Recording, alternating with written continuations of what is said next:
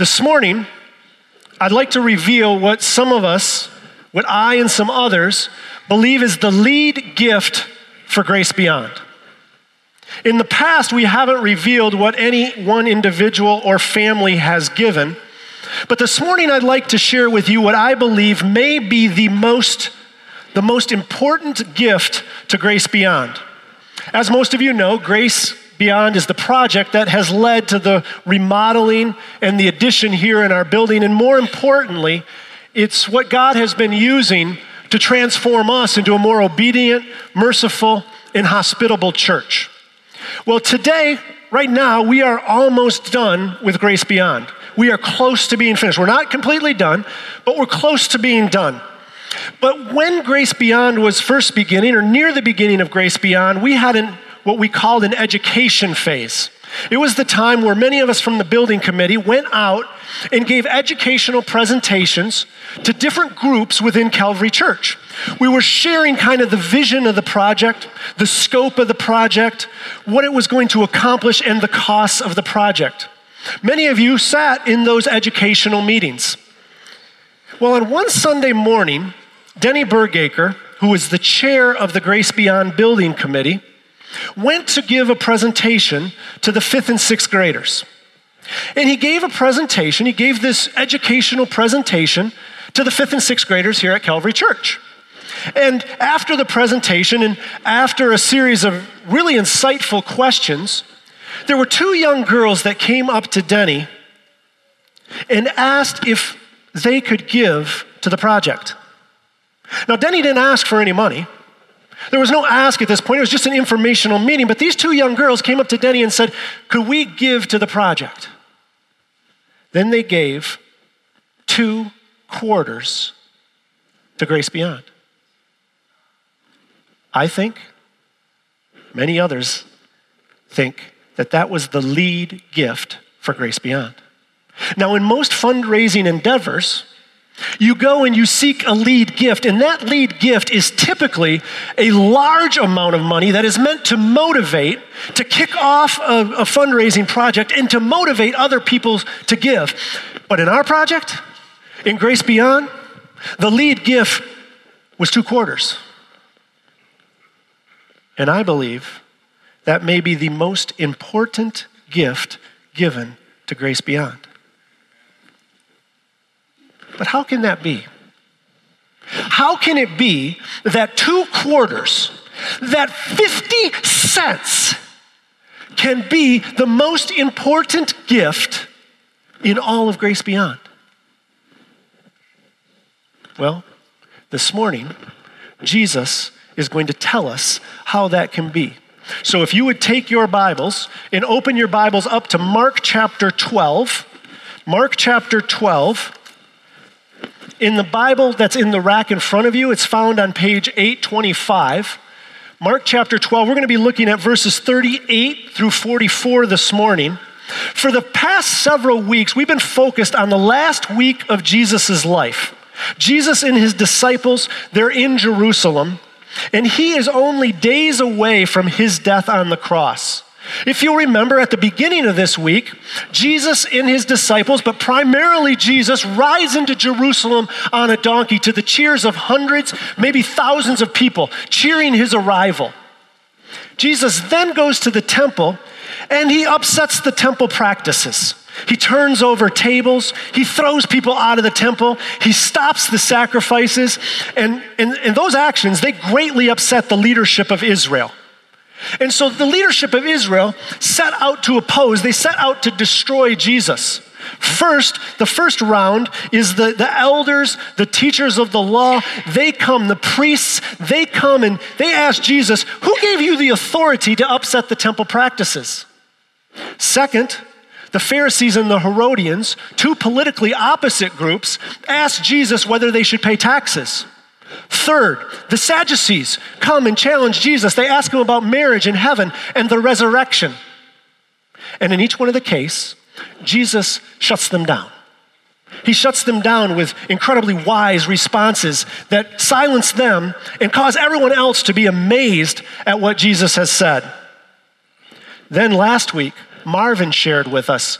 Marvin shared with us that there was one of the teachers of the law that came to Jesus and asked him, Hey, what is the greatest commandment? What is the most important commandment? Remember, we learned that there's 613 of them, but there has to be one that's the most important, so which one? Jesus responds to the teacher of the law and he says, Love the Lord your God with all your heart, with all your soul, with all your mind, and with all your strength, and love your neighbor as yourself. Love the Lord your God and love your neighbor. This morning, the passage we're going to look at, Jesus helps us understand what it looks like to love the Lord your God. He gives us an example of what it looks like to love the Lord your God. And in this text, we're also going to see how two quarters may be the most important gift to Grace Beyond. Now, to help us understand, to help us understand and see what it looks like to love the Lord your God, Jesus is going to show us, he's going to give us a comparison He's going to give us a contrast. And he's going to contrast the teachers of the law with a widow. He's going to contrast the teachers of the law with a widow. And it is, an, it is a very big difference. There is an extreme contrast between these two. So let's first, let's look at what Jesus says about the teachers of the law. Look at verse 38. As he taught, Jesus said, Watch out for the teachers of the law. They like to walk around in flowing robes and be greeted with respect in the marketplaces and have the most important seats in the synagogues and the places of honor at banquets. They devour widows' houses and for a show make lengthy prayers. These men will be punished most severely. Here, Jesus is teaching He's in the temple courts, and there are people gathered around who are listening to his teaching. And notice how he starts out. He starts out with a warning. He says to them, Watch out. Watch out for those teachers of the law. In some translations, it uses, I think, stronger terminology. He says, Beware. Beware of the teachers of the law. He's giving them an explicit warning about this group, this, these teachers of the law. And what's interesting is he's in the temple giving this. Where do you think the teachers of the law hang out? They hang out in the temple. It's likely that many of the teachers of the law hear what Jesus is saying about them. Well, let's look at his description of these men. He criticizes four examples of their behavior. He judges and exposes their sinful hearts. First, look what it says. They like to walk around in long, flowing robes. You see, teachers of the law were easily recognized because they wore long white robes, long white robes that hung down all the way past their ankles. Normal people did not walk around in long white flowing robes. The robes also had, a, had tassels, had kind of fringe that was hanging around the bottom of them, and the fringe made it look like they were kind of gliding they weren't really walking, they're just kind of gliding across the ground. Second, they like to be greeted with respect in the marketplaces.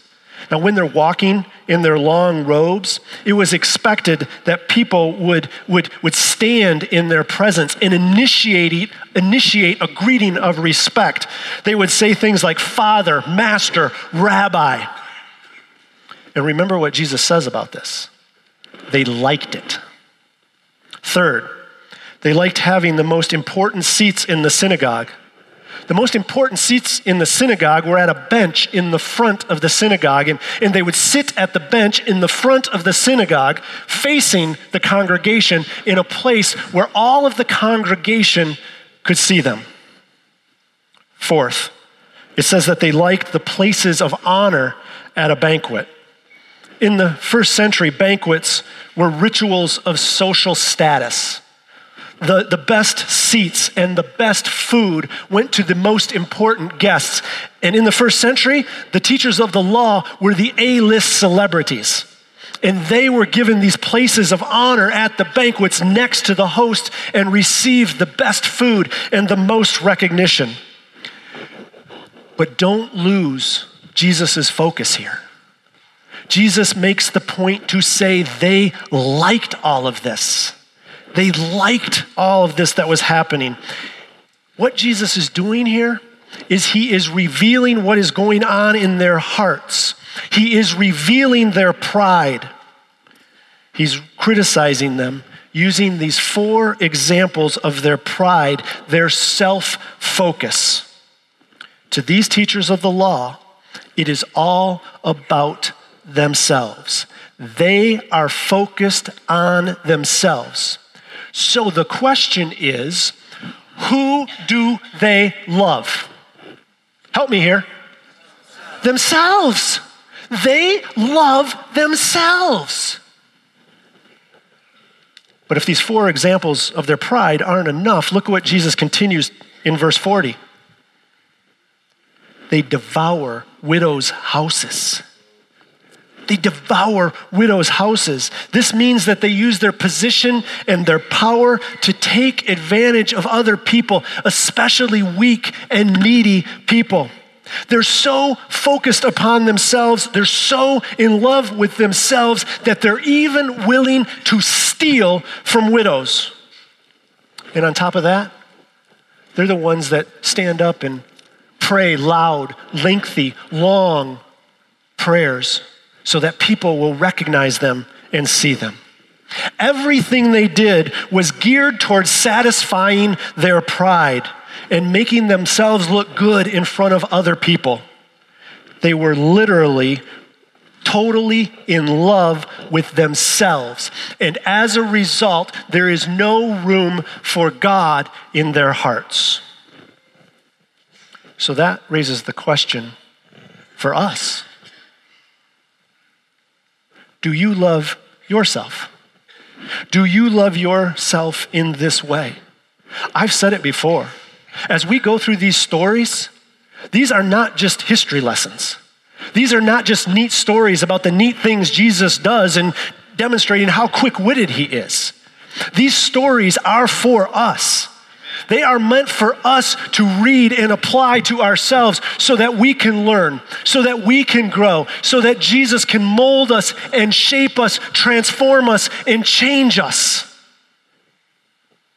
So, do you love yourself?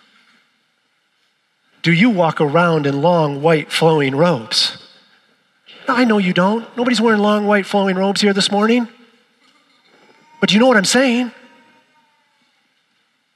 Do you like the seats of honor? Do you like the places where you are recognized, where people are looking at you? Are you taking advantage of other people? Now, maybe those aren't examples that apply directly to you, but you know what I'm talking about. Is your life all about you? Do you love yourself? Now, you not, may not think so. You may not think to yourself, man, I'm like those teachers of the law.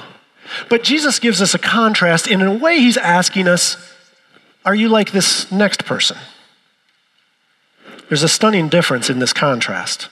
But he has to set up the contrast first. So look at verse 41.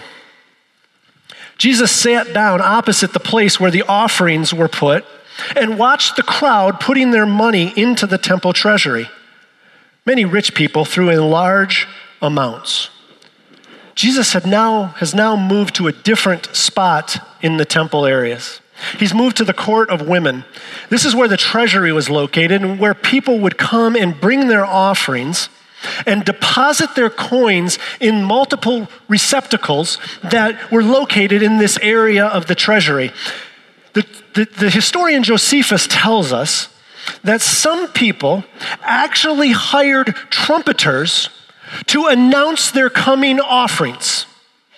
They would want people to know they were coming, so they would hire a person who played a trumpet to announce the fact that they were going to put money in the offering plate. Dun, dun, dun, Here I come. I'm going to deposit my coins. Look at me and look at all the money that I'm going to give. And they do this while everyone is watching. Jesus says then that rich people threw in large amounts. This is the teachers of the law. They were these rich people, and they wanted everyone to see them. But they not only loved themselves, they loved money. But think about it loving money is just another form of loving yourself because of all the things that money can do for you. Not only can money help you draw attention to yourself, but money gives you the opportunity to person to purchase all the personal benefits that you want to pers- purchase. So typically, somebody who loves themselves loves money as well. Likewise, somebody who loves money typically loves themselves. The teachers of the law also viewed wealth as an evidence of God's blessing. They believed that if they were wealthy, God was blessing them. God, in their minds, would be impressed by their, their wealth and would be especially impressed by their large contributions. But Jesus had a much different view. So he gives us a comparison. He contrasts the proud, self focused, money loving, self loving teachers of the law with a widow. Look at verse 42. But a poor widow came and put in two very small copper coins worth only a few cents. Today, life can be difficult for a widow. But in the first century, life was extremely difficult for widows. Widows in the first century were typically extremely poor, relying upon the, the, the, goodness and the graciousness and the generosity of others to survive. There were no pensions, there was no government support. Widows were on their own, relying upon others to provide for their needs.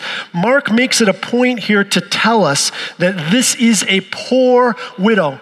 She probably works from dawn until dusk, trying to eke out an existence, trying to find just enough food to survive. This widow was extremely poor, and she only put in two very small copper coins. Now, scholars debate how much these two very small copper coins were actually worth, how much they were actually worth. But all scholars agree that it was only a fraction of an average day's pay. It is only a sliver of what an average person would make on an average day. Then look what happens. Verses 43 and 44. Calling his disciples to him, Jesus said, Truly I tell you, this poor widow has put more into the treasury than all the others. They gave out of their wealth, but she, out of her poverty, put in everything, all she had to live on. What? What is he? What's going on here? She only put in a few cents. She only put in a fraction of an average day's pay. Monetarily, this was a completely insignificant amount of money. It's almost nothing. But to Jesus, it was everything. More, look what it says more than all the others in contrast to the proud, self loving teachers of the law, Jesus commends the action of this poor widow. He recognizes her sacrifice. He recognizes that she, in her poverty, look what it says, put in everything, all she had to live on. In other words, when she left the temple that day, she had no more money. Not just a little money she had no more money. She put in everything she had. She demonstrates great sacrifice.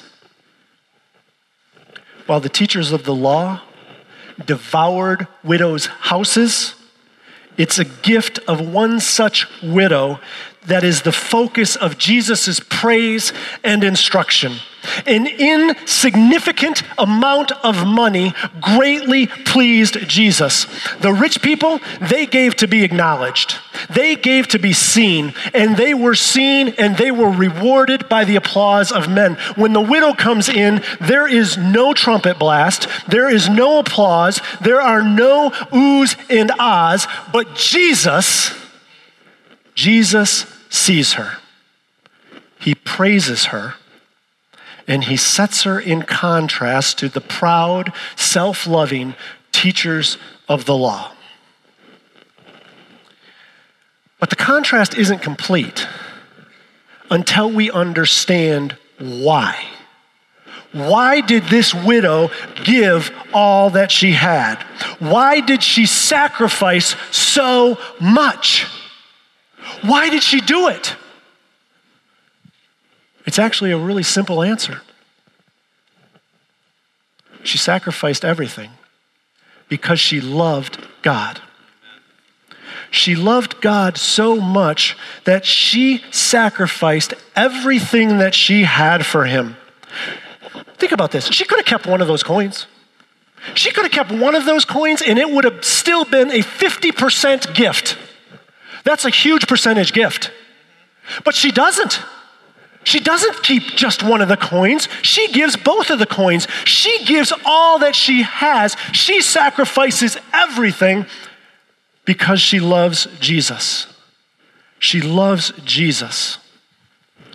And her sacrifice proves her love.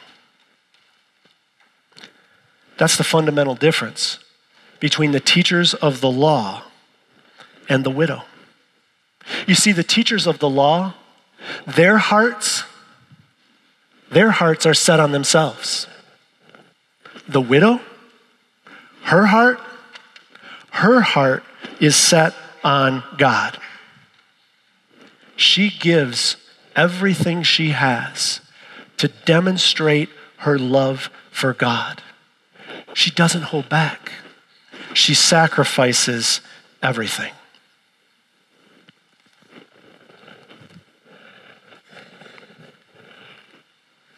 Who do you love? Who do I love? Who do we give to? You know, Jesus has taught this before. He's taught where your treasure is, there your heart will be also. Where are our hearts set? Are our hearts set on ourselves? Or is our heart set on God? How much do you love God? How much do I love God? How much do we love God? You know, we can say we love God. It's kind of easy to say we love God. But love is always demonstrated through sacrifice.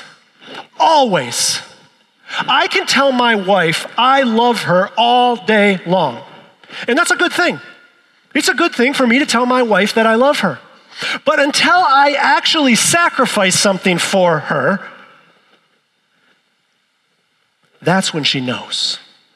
That's when she knows that I truly love her, when I demonstrate that love by sacrifice. This is why I think that the two quarter gift from these two young girls is the lead gift for Grace Beyond. Because these girls were presented with a presentation and they saw the need and they saw God and they gave. Now, I'm not exactly sure how sacrificial the actual gift was, but there was at least some level of sacrifice in the gift. Because when they saw the need, they gave what they had. And it's interesting, isn't it, that it was two quarters? And we're talking about two very small copper coins? And that was three years ago. You see, these girls, they gave because they loved God. They were just like the widow. And when we talk about grace beyond, I recognize that there are many of you that understand exactly what I'm saying. Your hearts are set upon God. You love God and you have given to God. The grace beyond need presented itself. You were presented with a need and you saw God in it and you responded in sacrifice and you are responding in sacrifice and you are giving to God. You're just like the widow. And that is good. But there are some of you and I don't know who you are. But you do. And God does. And you made a pledge. You pledged to God. You didn't pledge to Calvary Church. You didn't pledge to Jim. You didn't pledge to me. You pledged to God, and you're not keeping that pledge. That's not a good thing. And some of you didn't even pray and ask God what you should give, if anything, what you should give to Grace Beyond. That's not a good thing. And I hope you hear in my voice how I'm trying to share this with you. I am trying to share this as a pastor because if I did not tell this to you, look what happens in verse 40. What does Jesus say to the teachers about the teachers of the law in verse 40? He says they are going to be punished most severely. You see, what Jesus is doing in setting up this contrast between the teachers of the law and the widow is he is asking us, which one are you? Are you like the teachers of the law or are you like the widow?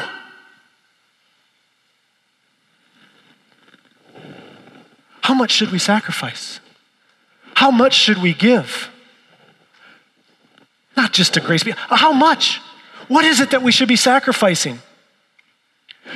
Notice here that Jesus is talking about money.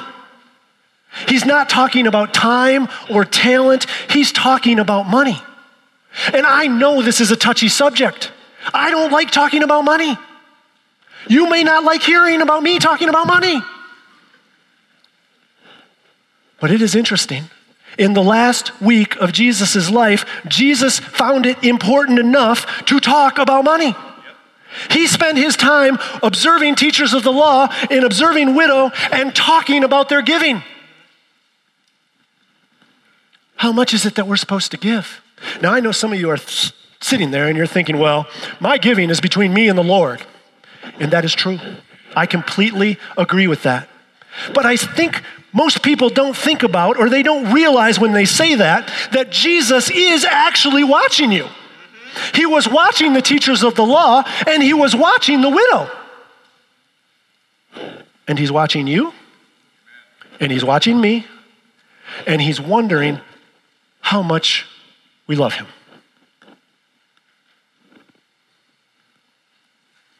You know what I do? You want to know what I do? I keep trying to find a reasonable Jesus. Yep. I keep trying to find reasonable expectations. I want a reasonable Jesus. But you know what? Jesus isn't reasonable. Jesus is completely unreasonable. About the things he teaches.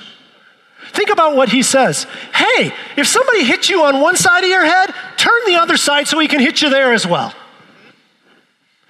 Oh, and love your enemies. And if somebody wants your jacket, give them your coat as well. If your mom and your dad don't like the way you're following Jesus, Jesus says, I don't really care. You got to follow me.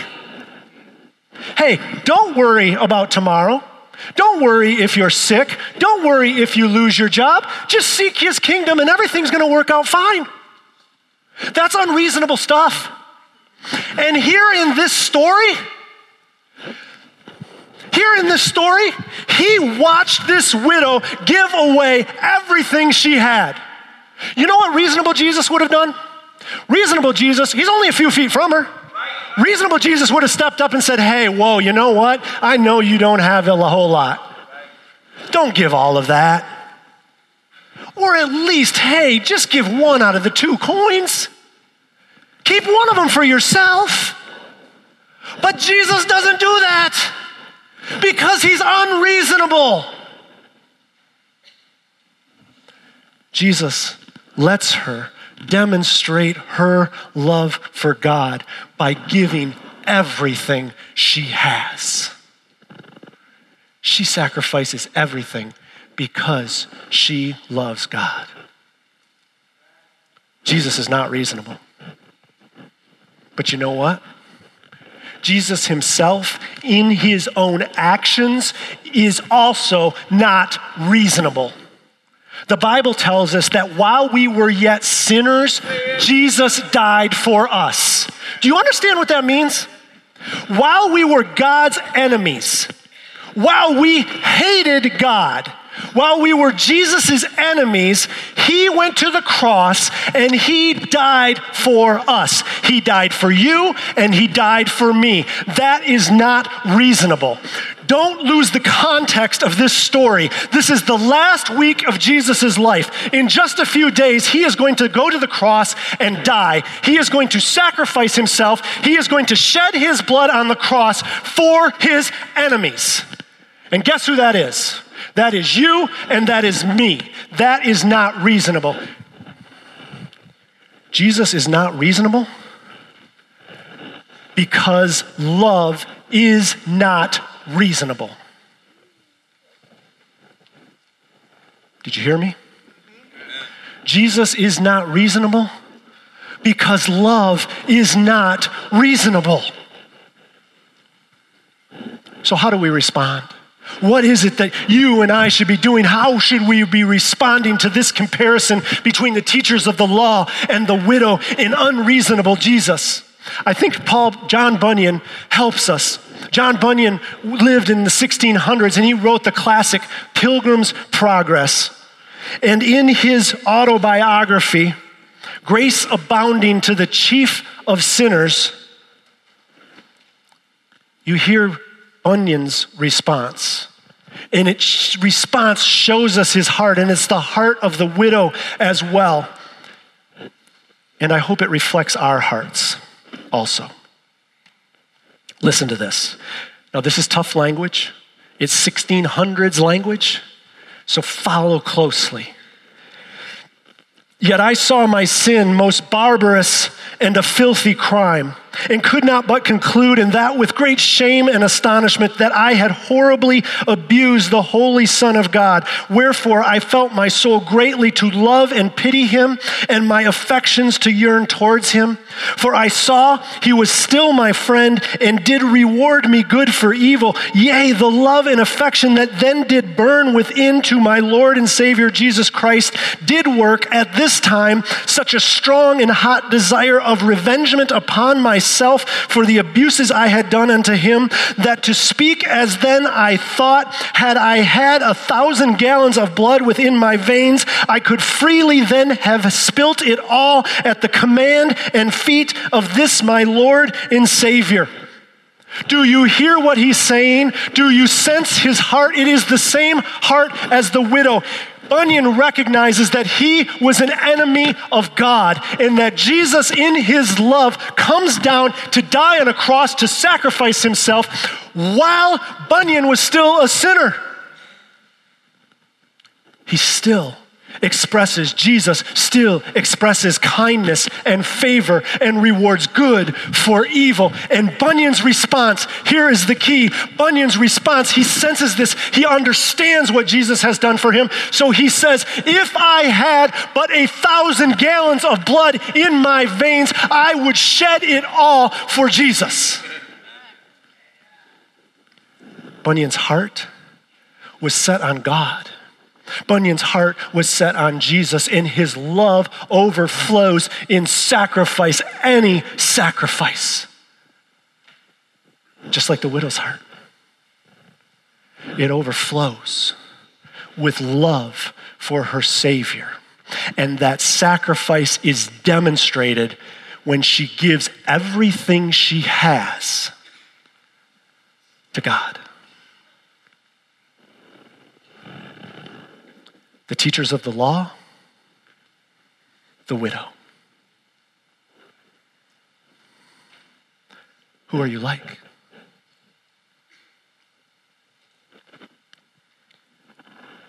I'd like to close with a story about Helen Roseveare. Helen Roseveare was born in 1925 in Great Britain. She was raised in a, in a wonderful English family. At a young age, she was a very determined, diligent, and disciplined young woman. She had great focus and great purpose for her life. When she thought about her life and when she thought about different endeavors and setting priorities, she always asked the question. She ordered her life by asking the question, is it worth it? If she was going to, if she was thinking about taking a class, she would ask the question, is it worth it? If she was going to go on a date, she would ask the question, is it worth it? And when you think about it, either consciously or subconsciously, that's kind of how many of us order our lives.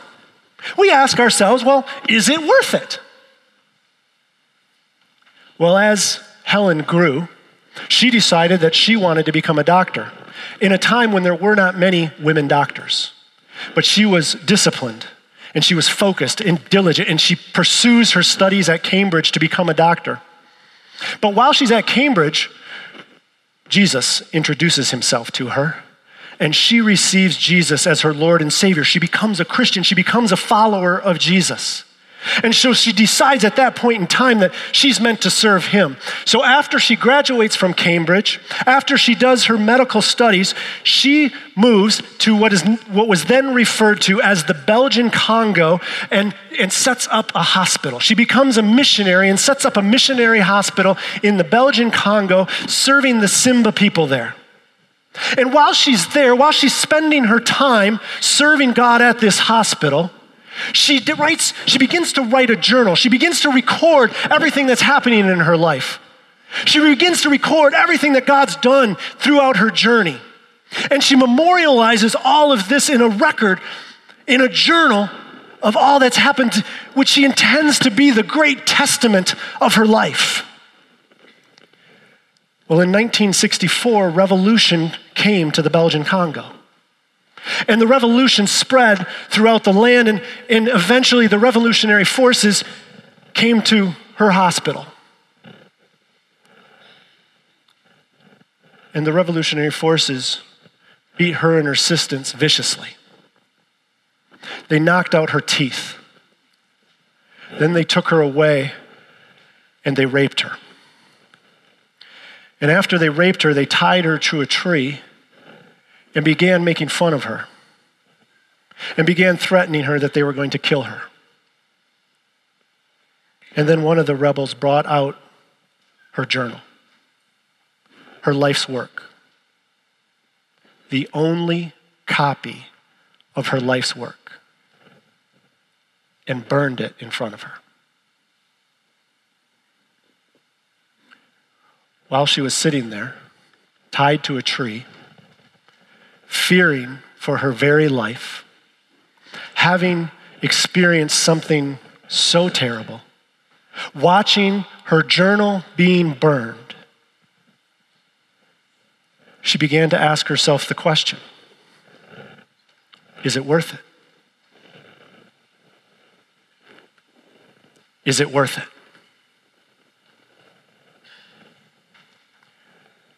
In telling the story, she says, almost immediately upon asking the question, in utter clarity, Jesus responded to her and said, Helen, my daughter Helen, all your life you've been asking the wrong question. The question is not, is it worth it? The question is Am I worth it? Am I your Lord and Savior, Jesus Christ, who died on a cross for you, worth all of this sacrifice? Helen says that through tears, she responded, Yes. Yes. You are worth it.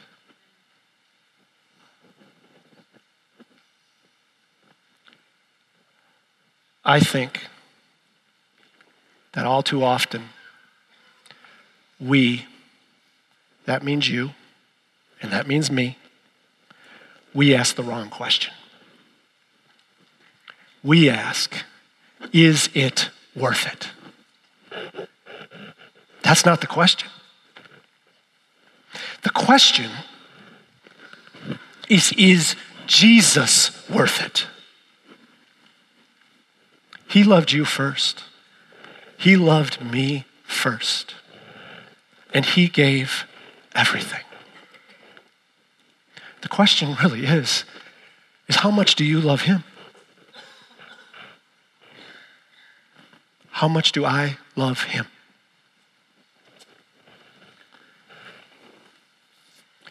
Because He's watching and He wants to know.